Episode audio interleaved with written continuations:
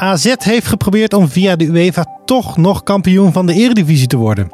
En daar hebben ze wel 15,25 miljoen redenen voor. Je zou kunnen zeggen uh, geld. nee, ik, kan er een mooi verhaal van maken, maar het, ja, het draait zoals zo vaak in het leven gewoon ordinair om, uh, om geld. De KNVB en Ajax waren erg verrast door de poging van AZ om toch nog het kampioenschap op te eisen. En de KNVB heeft ook al besloten niets te wijzigen aan de verdeling van de Europese tickets. Maar wat gaat dit betekenen voor de solidariteit tussen de topclubs nu ze bezig zijn met een fonds om de rest van de Eredivisie te steunen? En waarom wou AZ dit zo graag? Ik heb het er zo over met nu.nl sportverslaggever Riepke Bakker. Maar eerst kort het nieuws van nu. Mijn naam is Frank Brinkhuis. Het is vandaag 26 mei en je luistert naar de middageditie van de Dit wordt het nieuws podcast. De Hoge Raad heeft vandaag geoordeeld dat de straf van 20 jaar cel voor Mark de definitief is. De J wordt verantwoordelijk gehouden voor de moord op Koen Everink. Het misdrijf zorgde in 2016 voor de nodige opschudding. Everink werd met meerdere messteken om het leven gebracht terwijl zijn dochtertje boven lag te slapen. Het RIVM meldt vandaag dat er 26 coronapatiënten zijn overleden aan de gevolgen van het virus. Dat is meer dan precies een week geleden, toen waren het er 21. Daarnaast zijn er 10 nieuwe ziekenhuisopnames gemeld en dat aantal is weer flink minder dan vorige week, toen waren het er 34. Sinds vandaag is Costa Rica het eerste Centraal-Amerikaanse land waar LHBT'ers in het huwelijksbootje mogen stappen. In diverse Costa Ricaanse steden gaven partners elkaar vannacht om 1 uur, toen het nieuwe wetsartikel van kracht werd, het ja-woord. Costa Rica is het 28e land dat in de grondwet heeft laten opnemen dat LHBT'ers mogen trouwen. President Desi Bouterse stevend af op een verlies in de Surinaamse verkiezingen. Nadat meer dan de helft van de stemmen zijn geteld, staat de VHP van oppositieleider Santokki op ongeveer 20 zetels en de NDP van Bouterse op zo'n 15. Voor een meerderheid in het Surinaamse parlement zijn 26 zetels nodig. En dan nu het onderwerp waar we in deze podcast iets uitgebreider op ingaan. Afgelopen vrijdag heeft AZ een uiteenzetting aan de UEFA gestuurd waarom zij de eerste plek in de Eredivisie moet worden toegezegd en niet Ajax. Dat moet voor Ajax als een mes in de rug hebben gevoeld. Zeker aangezien de vier topclubs Feyenoord, PSV, Ajax en AZ momenteel bezig zijn met een solidariteitsfonds. Een fonds waarmee kleinere clubs gesteund worden met de Europese inkomsten van de grote clubs. Ik spreek met nu.nl sportverslaggever Riepke Bakker, een man van de cijfers en de feitjes. Riepke, even voor iedereen die niet helemaal in het verhaal zit. Wat, wat heeft AZ geprobeerd? AZ heeft uh, bij de UEFA geprobeerd om uh, nou ja, alsnog uh, de geschiedenisboeken in te gaan als nummer 1 van de Eredivisie. Ze stonden niet bovenaan, want ze hadden evenveel punten als Ajax, 56 allebei, maar minder doelsaldo. En AZ heeft gezegd: Ja, sorry, maar dat doelsaldo moet het nou wel doorslaggevend gaan? Moet het niet gaan om onderling resultaat? Waardoor wij, we hebben 1-0 gewonnen van Ajax en 3-0 gewonnen van Ajax, alsnog als eerste eindigen in de, in de Eredivisie en dan de Champions League ingaan. Ik vind het wel een mooie, mooie argumentering. Als in, nou ja, we hebben twee keer van ze gewonnen, waarom zijn wij niet de kampioen? Ja, nou ja, in die zin uh, hadden ze, hebben ze in die zin wel een punt dat ze twee keer van Ajax hebben uh, gewonnen. Maar in de Eredivisie geldt nou eenmaal de regel dat het doelsaldo doorslaggevend is. Het doelsaldo telt boven het onderling resultaat. Mm -hmm. uh, nou ja, daar waren eigenlijk alle clubs het ook al lang over akkoord. Uh, AZ heeft meermaals aangegeven, en zelfs als een van de eerste clubs, jongens, er zijn veel belangrijkere dingen op dit moment dan voetbal in deze coronacrisis. Laten we elkaar de tent uitvechten, uh, laten we samen optrekken. Ja, en nu uh, proberen ze dan alsnog dit. Ja, dat voelt toch een beetje um, ja, in deze tijd waarin er gehamerd wordt op samenwerken en samen tot besluiten komen, een beetje als een, als een messteek Ajax. Maar, maar waarom dan toch? Waarom, waarom probeert AZ dit?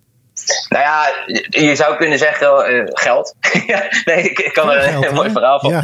Ik kan er een heel mooi verhaal van maken, maar het, ja, het draait zoals zo vaak in het leven gewoon ordinair om, uh, om geld. Kijk, als je eerste wordt in, uh, in de Eredivisie, als eerste eindigt, dan ga je direct de Champions League in. Als je als tweede eindigt, dan speel je in de voorronde van de Champions League. Ja, dat is een enorm, enorm verschil financieel gezien. als je Champions League speelt, dan krijg je bijvoorbeeld al 15 miljoen euro. En speel je in de Europa League. Uh, dat is het geval als je in de voorronde van de Champions League wordt uitgeschakeld, wat AZ zou kunnen gebeuren. Dan krijg je maar 2,75 miljoen euro. In totaal met winstpremie zou het verschil zelfs kunnen oplopen tot uh, 20 miljoen euro. Wat je extra kan krijgen als je als eerste eindigt in de eredivisie. Dus ja, in die zin is het niet gek dat AZ het doet. het is als het ware een soort lucky shot. niet geschoten is altijd mis. En we proberen het gewoon bij de UEFA. En wie weet zeggen ze wel, jullie hebben gelijk.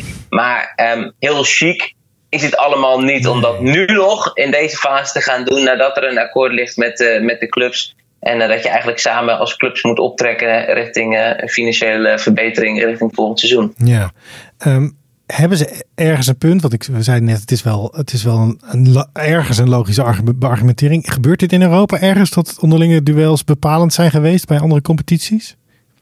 Ja, het, het, het, verschilt sowieso per competitie. Uh, of onderling resultaat of doelsaldo wordt aangehaald. Zeg maar. In de Champions League is bijvoorbeeld onderling resultaat uh, doorslaggevend. AZ verwijst bijvoorbeeld naar het geval in Frankrijk. Daar heeft uh, Nice een uh, slechter doelsaldo dan Stade Reims. Maar Nice had dan wel weer een beter onderling resultaat. Dus heeft de league besloten om Nice boven Reims te zetten. ja, daar valt het voor te zeggen. Iedere competitie is er vrij in om het in te vullen zoals zij willen. Alleen ja, bij de Eredivisie zijn we nou eenmaal overeengekomen dat doelsaldo doorslaggevend is. Dus ja, moet je achteraf ook niet gaan mopperen. Hmm. Eén ding, je zegt AZ natuurlijk wel. Uh, de competitie was er niet afgelopen. Dus ja, hoe het, het, doelsaldo was geëindigd, weten we op dit moment niet. En het onderling resultaat, hoe dat was geëindigd, weten we wel. Want er is twee keer tegen elkaar gespeeld. AZ Ajax en Ajax AZ. en er stond geen derde confrontatie meer op de planning. Dus daar hadden we wel een een duidelijk uh, eenduidige uitkomst. En bij het doelsaldo nog niet. Maar ja, dat is veel te mager voor de UEFA om daarin uh, mee te gaan. Ja, en de UEFA zei ook, ja, dit bepalen de landen zelf. Dus de brief ging door naar de KVB. Nou, die zetten er meteen een streep doorheen. dat, was snel, dat was snel. Waarvoor hebben ze het dan toch geprobeerd? Hadden ze dan, op wat voor manier hadden ze hoop dat de UEFA dan de KVB zou overrulen? Heb je daar een idee van? Nou ja, het, is gewoon een, een, een, een, niet geschoten is altijd mispoging geweest. Als, als, uh, je ziet het eigenlijk nergens in Europa. Hè, nu de UEFA geeft, laat het eigenlijk aan de nationale competities. Uh, die snappen ook wel dat die nationale competitie, het, competities het heel zwaar hebben. Die zitten ook weer met allerlei overheidsmaatregelen uh, in de knoop. Die kunnen vaak niet voetballen. Dus die moeten nou eenmaal onder hoge druk besluiten nemen. Ja, en UEFA, tot nu toe, overal in Europa steunen zij de bond. Er zijn overal in Europa ook wel clubs die uh, eisen dat ze toch niet degraderen of toch wel promoveren. Maar die worden allemaal niet net gelijkgesteld. En de UEFA zegt allemaal van uh, ja, de bond is de baas. En dat had AZ ook een heel klein beetje kunnen verwachten. Maar ze zijn voor dat ene procentje kans gegaan. Uh, en dat is mislukt. Miljoen, ja, precies. Het is toch 15 miljoen. Maar aan de andere kant, ja, ze hadden het beter niet kunnen doen. Want het is uh, niet heel goed voor het imago natuurlijk van AZ. Nee, want hoe waren de reacties van uh, de KNVB en Ajax? nou ja, de KNVB heeft gewoon heel duidelijk gezegd dat ze er uh, niet in meegaan. bij Ajax ja, we kennen Sjaak Zwart, dat is een clubicoon. Die heeft natuurlijk de, de vloer aangeveegd met AZ. Dat het kansloos en, en niet stijlvol was. Nou, goed, dat konden we verwachten. En Van de ja. ja. van de Sar, de directeur, zegt... Ja, we hebben regelmatig contact met AZ. Maar dit was niet bij ons uh, niet, niet bij ons bekend. Dus het is allemaal niet heel chic gegaan. Nou, goed, dat zijn nog wel uh, te verwachten reacties. Maar om je een beeld te geven, zelfs Kees Kist, nou, dat is het clubicoon van AZ, die heeft nu gezegd in de Telegraaf: ja, het is niet heel netjes dat AZ dit eigenlijk achter de rug van Ajax en de, en de KVB, waar nu ze constant uh, waarmee ze constant in gesprek zijn, dit alsnog te proberen zo achter de rug om. Dus ja, zoals je clubicoon dat zegt over, over jou, dan, uh, ja, dan heb je het wel een beetje verkeerd eigenlijk. Ja, dat lijkt me ook. Ja. Maar ik ken jou natuurlijk als journalist. Ja, jij pakt meteen de telefoon, belt AZ voor een reactie. Ja. Niet hè? Nee, nee, we wachten nog steeds op, het, uh, op de reactie uh, van AZ. Ja, het is natuurlijk een beetje moeilijk. Hoe moet je dit nou uh, recht praten? Of hoe moet je hier nou nog een soort ja, een soort haakje aangeven waardoor je het toch nog in een ander daglicht kan stellen. Ja, daar zijn ze zich denk ik bij AZ heel druk over aan het beraden. En dan, dan komt er misschien straks nog wel een statement, maar tot nu toe uh, is AZ onbereikbaar voor commentaar. Ook zelfs voor, voor Quote, die, deze, die deze primeur had, yeah. wilden zij ook niet te woord staan. Ja, het is voor hun heel lastig, want zij zijn toch een beetje de modelclub van Nederland eh, de club die zelf opleidt, de club die altijd prachtige groene cijfertjes schrijft, die nooit schulden heeft. Ja, een echte voorbeeldclub. En nu doen ze dit. Dus ja, ze hebben uh, wel iets uit te leggen. En iets op te poetsen straks ook nog. Ja, ja. ja, nou ja, goed. Het is, uh, dit is, dit is slecht voor je imago. Ja. ja, precies. Nou, met al deze rechtszaken wordt het toch nog een spannende ontknoping van de Eredivisie. We hebben er nog ook nog eentje, ook nog eentje in het verschieten. FC Utrecht wil ook een stap ook nog naar de rechter om de KVB bekerfinale door te laten spelen.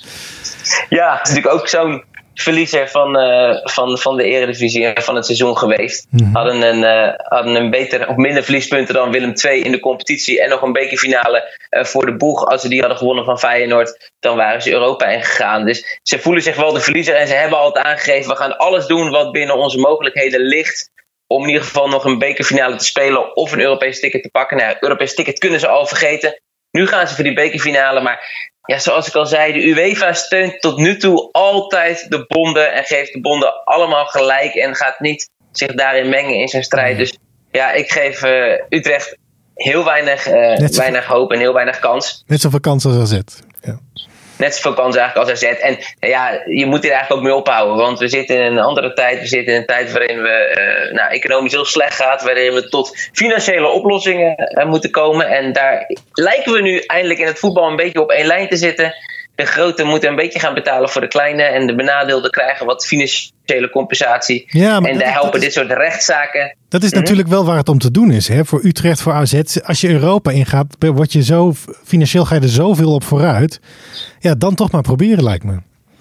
Ja, dan toch maar proberen. Maar als je op het moment dat jij uh, ondertussen ook in onderhandeling bent met, als club met de KNVB en met de andere clubs over... Goh, ja, wij hebben dan geen Europees ticket. Uh, hoe uh, gaan we dan financieel toch nog uh, enige vergoeding krijgen. Hè? De KNVB heeft ook gezegd, de clubs die het hardst getroffen zijn, de Graafschap, Cambuur, FC Utrecht, die zullen de meeste financiële compensatie krijgen. Dus daar valt ook wel behoorlijk wat te halen. Uh, niet zoveel als wanneer je Europees voetbal of Champions League gaat spelen. Maar er valt heus wel wat te halen. En daar is de kans dat je een reële en nog een aardige vergoeding krijgt wel groter. Dus ja. tactisch is het niet heel handig om midden in die onderhandelingen nog uh, dit soort fratsen te gaan uithalen en uh, brieven te gaan sturen naar de UEFA. Zeker, zeker. En AZ moet zich maar gewoon plaatsen voor de Champions League uh, eerste ronde. Ja. Ja, nou ja, ik weet niet wanneer die voorronde gespeeld ja, worden. Gevraagd zijn, ja. dat, is, dat, is nog, dat is serieus nog echt een heikel punt, want misschien slaan ze die wel in zijn geheel over. maar goed, laten we vanuit gaan dat we weer ooit uitkomen uit deze corona-gedoe en dat er dan een voorronde komt en dan ja, dan kan AZ zich alsnog op sportieve gronden plaatsen voor het hoofdtoernooi van de Champions League. Dan hoeven wij het niet meer over uh, rechtszaken en papierwerk te hebben, maar gewoon over voetbal. Eerlijk, ja, gewoon over een bal op de paal. Denk wel aan toe. Je hoorde Riepke Bakker, sportverslaggever van nu.nl. Voor voetballiefhebbers die liever een strijd op het veld dan in rechtszalen of via andere administratieve wegen zien, is het misschien nog wel even leuk om te melden dat vanavond Borussia Dortmund tegen Bayern München speelt in de Bundesliga. Tot slot nog even het weer. Morgenochtend is het vrij zonnig, maar in de middag vormen zich enkele stapelwolken. Het wordt 17 graden in het noorden tot 25 in het zuidoosten van het land. Er staat een zwakke tot matige noordenwind, kracht 2 tot 4. En de dagen daarna blijft het vrij zonnig en droog weer. Dit was hem dan, de middagpodcast van 25 mei. Morgenochtend hoor je Esme Dirks en vertelt André Kuipers over de lancering van een commerciële ruimtevlucht met astronauten aan boord. En morgenmiddag zit Carné van der Brink hier weer. Als je de Dit Wordt Het Nieuws podcastreeks leuk vindt, dan kan je je ook abonneren op meerdere podcastplatforms zoals Spotify, iTunes of elke willekeurige podcast-app. Daar zijn we in te vinden. En bij sommige apps krijg je zelfs een melding op het moment dat er een nieuwe podcast verschijnt. We staan altijd open voor tips en feedback. Dat mag via podcast.nu.nl. Maar we vinden het sowieso fijn dat je luistert. Mijn naam is Frank Brinkhuis en ik wens je een hele fijne avond.